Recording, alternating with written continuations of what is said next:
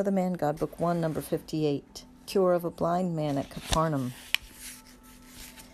Jesus says, and I become calm at once.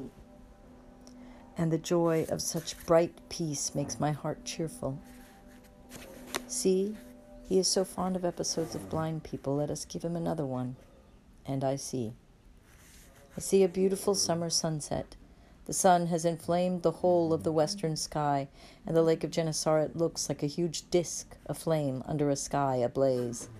The streets in Capernaum are just beginning to become crowded. Women go to fountain. Fishermen prepare their nets and boats to go fishing at night. Children run playing in the streets. Little donkeys carrying hampers go towards the country, probably to get vegetables. Jesus appears at a door which opens onto a little yard completely shaded by a vine and a fig tree. Beyond it, there is a stony lane that runs along the lake. It must be Peter's house, because he is on the shore with Andrew, arranging the fish baskets and nets in the boat and sorting the seats and coils of rope.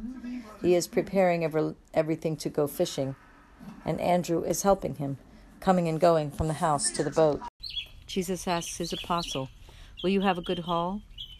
The weather is right, the water is calm, it will be clear moonlight. The fish will come to the surface from the bottom, and my net will drag them.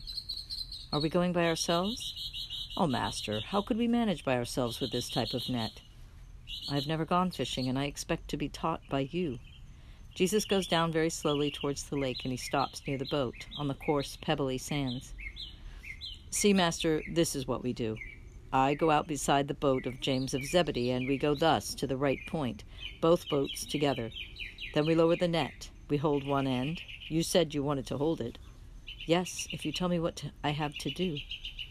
Oh, you only have to watch it going down. It must be lowered slowly without making any knots.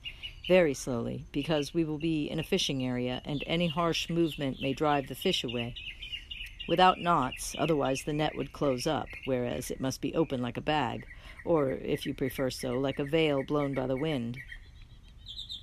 Then, when the net is fully lowered, we will row gently, or we may set sail, according to circumstances, forming a semicircle on the lake. And when we understand by the vibration of the safety peg that the haul is good, we head for the shore. When we are almost on the shore, not before to avoid running the risk of losing all the fish, not after to avoid damaging both the fish and the net on the stones, we will haul in the net. At this point, we must be very careful because the boats must be so close as to allow one boat to catch the end of the net from the other one, but they must not collide to avoid crushing the net full of fish. Please, master, be careful. It is our daily bread. Keep an eye on the net that jolts may not turn it over. The fish fight for their freedom with strong strokes of their tails, and if there is a lot of them, you will understand. They are small things, but if ten 100, a thousand get together, they become as strong as Leviathan. The same happens with sins, Peter. After all, one fault is not irretrievable, but if one is not careful in controlling oneself, and one adds fault to fault, at the end of a little fault, perhaps a single omission or a simple weakness, becomes bigger and bigger. It becomes a habit. It becomes a capital vice. At times, one starts with a lustful glance and ends up by committing adultery. At times, while simply lacking charity when speaking to a relative, one ends up by doing violence to one's neighbor. Never, never allow faults to increase in gravity and in numbers if you wish to avoid trouble. They become dangerous and overbearing like the infernal snake himself, and they will drag you into Gehenna. What you say is right, master, but we are so weak. Care and prayer are necessary to become strong and obtain help, together with a strong will not to sin, and you must have full trust in the loving justice of the Father. Do you think he will not be too severe with poor Simon? He might have been severe with the old Simon, but with my Peter, with the new man, the man of his Christ, no, Peter, he will not. He loves you and will love you. And what about me? You too, Andrew, and John, James, Philip, and Nathaniel as well. You are the first chosen by me. Will there be any more? There is your cousin, and in Judea. Oh, there will be many more. My kingdom is open to all mankind, and I solemnly tell you that my haul in the nights of centuries will be more plentiful than your richest one, because every century is one night in which not the pure light of Orion or of the sailing moon will be the guide and the light of mankind, but the word of Christ and the grace he will bestow.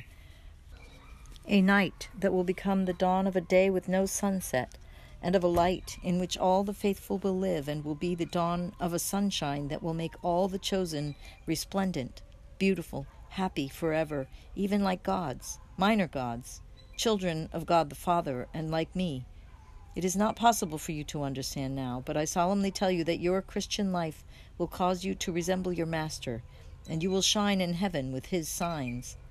So, notwithstanding the envious malice of Satan and the weak will of men, my haul will be more plentiful than yours.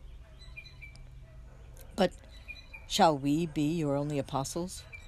Are you jealous, Peter? No, don't be. Others will come, and in my heart there will be love for everybody. Don't be avaricious, Peter. You do not yet know who loves you.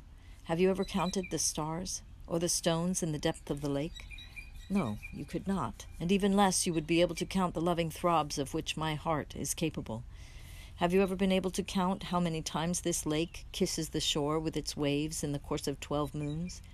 No, you would never be able to do so and even less would you be able to count the loving waves that my heart pours out to kiss men.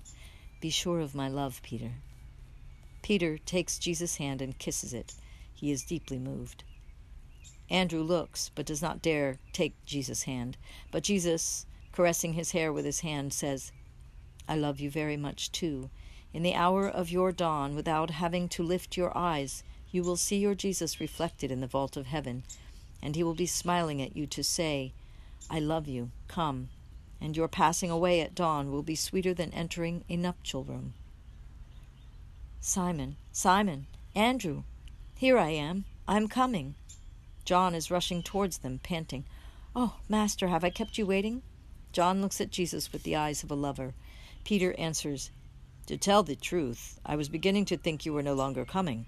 Get your boat ready quickly, and James, well, we are late because of a blind man. He thought Jesus was in our house, and he came there. We said to him, He is not here. Perhaps he will cure you tomorrow. Just wait. But he did not want to wait. James said to him, You have been waiting so long to see the light. What does it matter if you have to wait another night? But he will not listen to reason. John, if you were blind, would you be anxious to see your mother? Eh, most certainly.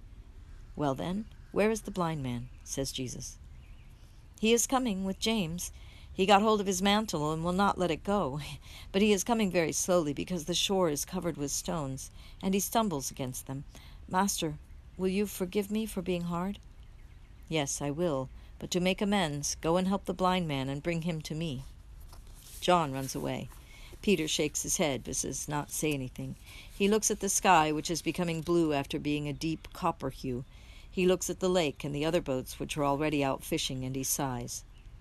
Simon, master, don't be afraid.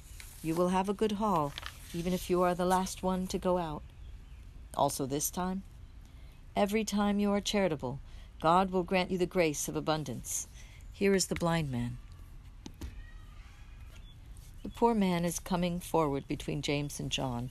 He is holding a walking stick in his hand, but is not using it at present. He walks better supported by the two men. Here, man, the master is in front of you. The blind man kneels down. My lord, have mercy on me. Do you want to see? Stand up. How long have you been blind? The four apostles gather around the two.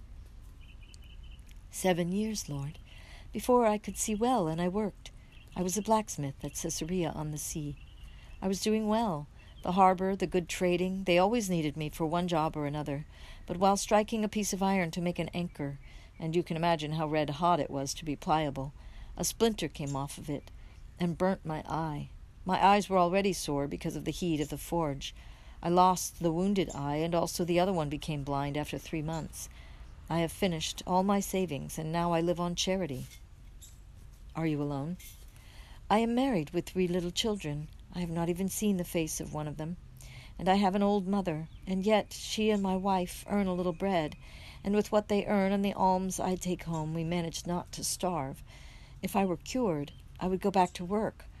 All I ask for is to be able to work like a good Israelite and thus feed those I love. And you came to me. Who told you?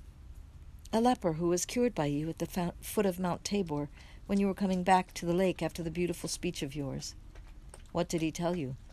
That you can do everything, that you are the health of bodies and of souls, that you are a light for souls and bodies because you are the light of God. He, although a leper, had dared to mingle with the crowd at the risk of being stoned, all enveloped in his mantle, because he had seen you passing by on the way to the mountain, and your face had kindled hope in his heart.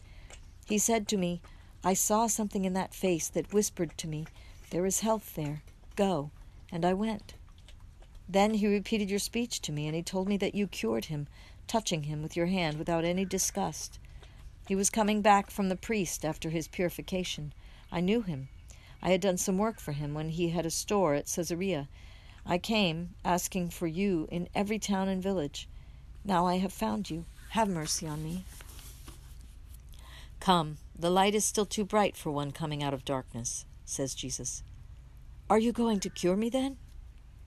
Jesus takes him to Peter's house. In the dim light of the kitchen garden, he places in him in front of himself in such a position that his cured eyes may not see at first sight the lake still sparkling with light.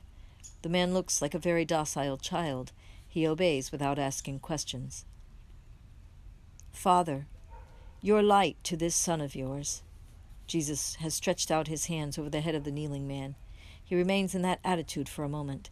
He then moistens the tips of his fingers with saliva, and with his right hand he touches lightly the open but lifeless eyes. A moment. Then the blind man blinks, rubs his eyelids as if he were awakening from sleep, and his eyes were dimmed. What do you see? Oh, oh, eternal God, I, I think, I think Oh, that that I can see. I see your mantle. It's red, isn't it? And a white hand and a woolen belt. Oh, good Jesus, I can see better and better, the more I get used to seeing. There is the grass of the earth, and that is certainly a well, and there is a vine. Stand up, my friend. The man, who was crying and laughing, stands up, and after a moment's hesitation between respect and desire, he lifts his face and meets Jesus' eyes. Jesus smiling, full of merciful love. It must be beautiful to recover your sight and see that face as the first thing. The man gives a scream and stretches his arms. It is an instinctive action, but he controls himself. But Jesus opens his arms to draw him to himself, the man who is much lower than he. Go home now, and be happy and just. Go with my peace. Master, Master, Lord, Jesus, holy, blessed, the light. I see. I see everything. There is the blue lake, the clear sky, the setting sun, and the horns of the waxing moon. But it is in your eyes that I see the most beautiful and clear blue, and in you I see the beauty of the most real sun and the chaste light of the blessed moon. You are the star of those who suffer, the light of the blind, the living, active mercy. I am the light of souls. Be a son of the light. Yes, Jesus, always. Every time I close my reborn eyes, I will renew my oath. May you and the Most High be blessed. Blessed be the Most High Father. Go. And the man goes away happy, sure of himself, while Jesus and the dumbfounded apostles get into the two boats and begin their navigation maneuvers. And the vision ends.